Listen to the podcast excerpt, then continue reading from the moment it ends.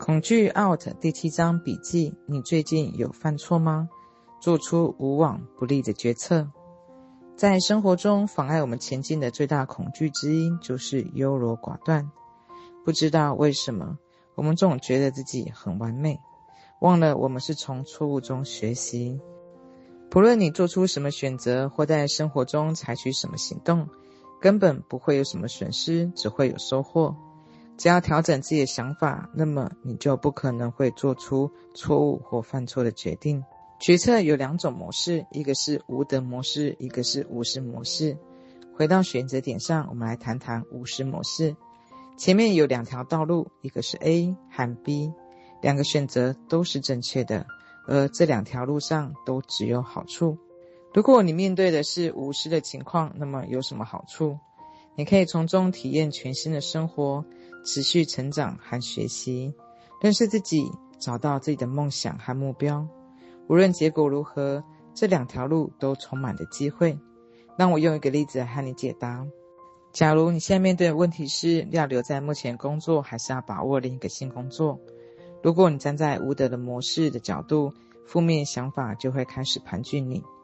如果我留在这份工作，可能会错失大好前程；但如果我离职，或许没有能力应付新工作。如果我新的工作被辞退了，我岂不就是两头空？而如果你站在无私的模式的角度，你无惧的自我就会接受。我有这个新工作实在是太好了。如果接受，就有机会认识新的人，学习新的事物，体验完全不同的工作文化，扩增自己的见闻。但如果出现状况，新工作没有着落，我还是可以应付。即使目前就业市场不景气，但我知道我终究可以找到一份新工作。如果失业，我可以学习应付失业，也可以学会解决随之而来的一连串问题。这也算是有意义的经验。我认识很多习惯用这样方式思考的人，他们看待人生充满了乐观，他们的生活在无私的世界里。除非我们选择用另一种方式来看待生活、看待世界。否则，我们会继续遭受折磨。当我们舍弃无德模式的思考，就不再扮演受害者的角色。当你接受无失模式的另一个关键要素，就是你对结果和机会的看法。每当你被迫面对和克服困难的时候，都能够提升自己自信心。无论遇到什么样的考验，你都能够习得信任自己的能力。如此，你的恐惧就会大幅的降低。知道所有事情都能够迎刃而解。是愿意冒险的关键。那么现在你会了解，透过面对这场暴风雨，重新组合内在力量，找到一个崭新或更满意的工作或机会，是你增强自信心的机会。在过程中，你会结识新的人脉，扩展自己的视野。如果我用这种角度思考，失业也可以成为一个无失的模式。一旦你能够克服这些考验，就会蜕变成一个更坚强的人。而所谓的安全感，并非事事如意，而是能够应付自如。你可以用“我有能力应付”作为“如果怎么样的答案”。无论发生任何的困难，只要运用无私模式作为处理方法，恐惧就会消失。现在你应该已经明白，当运用无私模式的时候，决策是没有对错之分的。当你面临重大决策或要制定重大决策的时候，我建议你遵循以下步骤。在决策之前，第一，立刻把焦点放在无视模式，用肯定语告诉自己：“我不可能会失败，无论我做出的决定会造成什么样的结果，这个世界处处是机会。我期待每一个学习和成长的机会，而不要想到自己会失去什么。只要把你的注意力与的意念集中在会获得什么。第二，事前准备，在你面前抉择的时候，都会有很多需要学习的地方。如果别人愿意倾听，就多请教他们。在做决定之前，也不要羞于请教相关专业人士。少数的人不可能不会理你，但大多数的人都会愿意帮忙。事实上，他们可能会因为你向他们请教或者去寻求协助而感觉到备受重视。要试着寻找不同的意见，参加聚会，上理发厅或美容院或诊所看病，多和别人意见交流。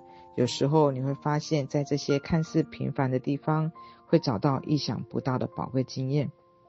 或许你可以开始在别人经验中获取启发。重点是，请跟对的人讨论。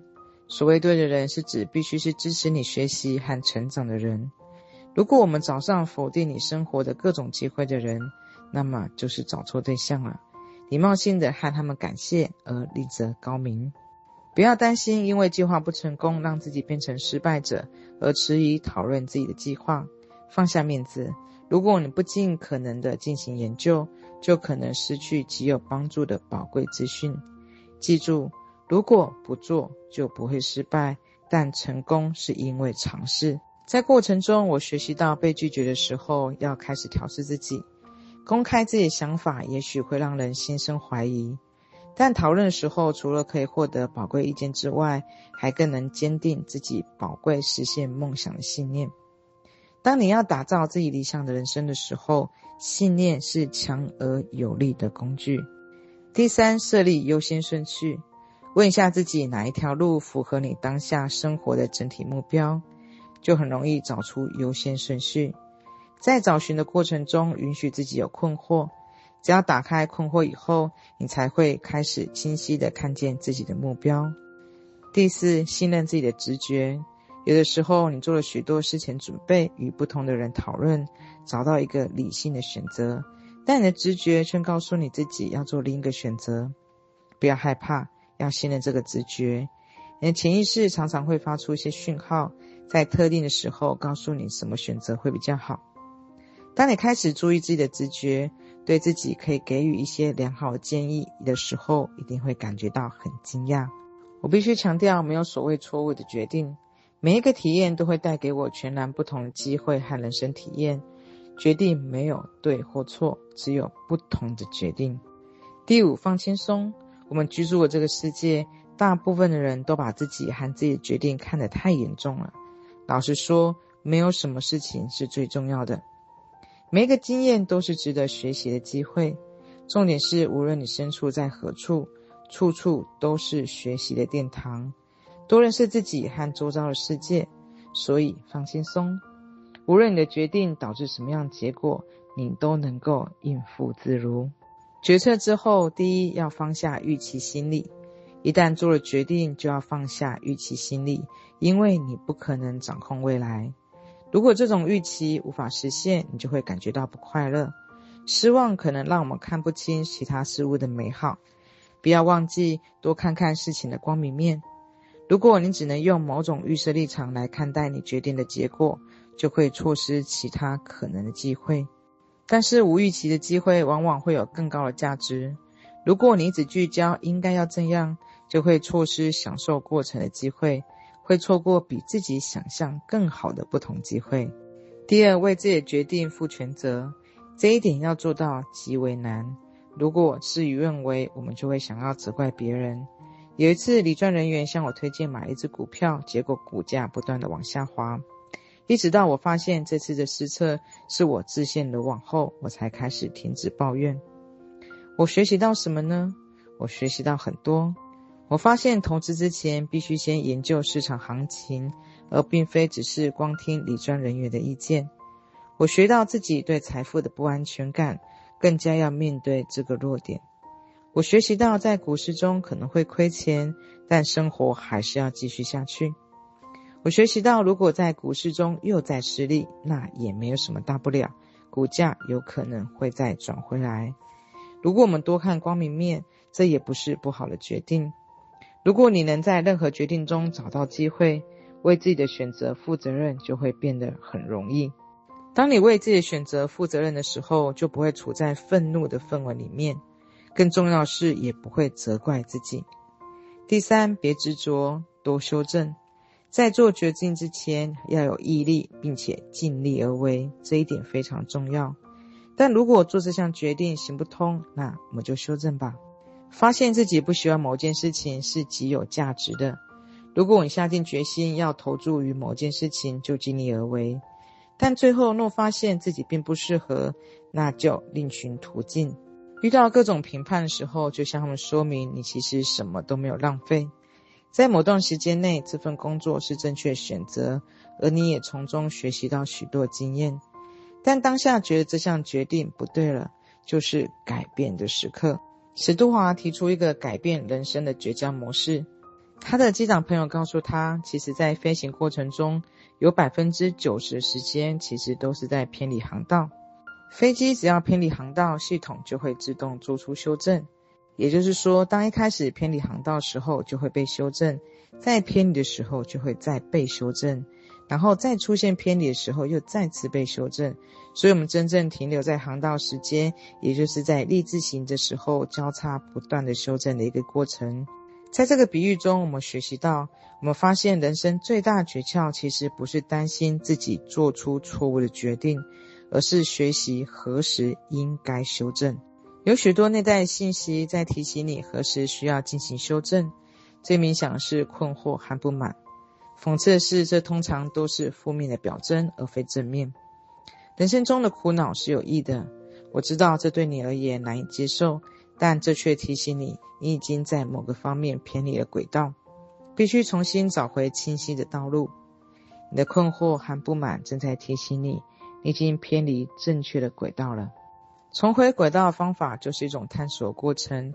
如果你不断地袒护自己选择道路，就永远无法做好准备，你只会越来越偏离轨道，永远无法抵达目的地。相反的，如果你密切注意这些修正航线的讯息，最终就能够达到正确的地方，至少相去不远。做出无往不利的决策。我们再总结下决策过程的步骤。无私模式的决策过程，在决定之前，第一，把焦点放在无私模式上；第二，做好事前的准备；第三，设定优先顺序；第四，信任自己直觉；第五，放轻松。做决定之后，第一，放下预期心理；第二，为自己决定负全责；第三，别执着，多修正。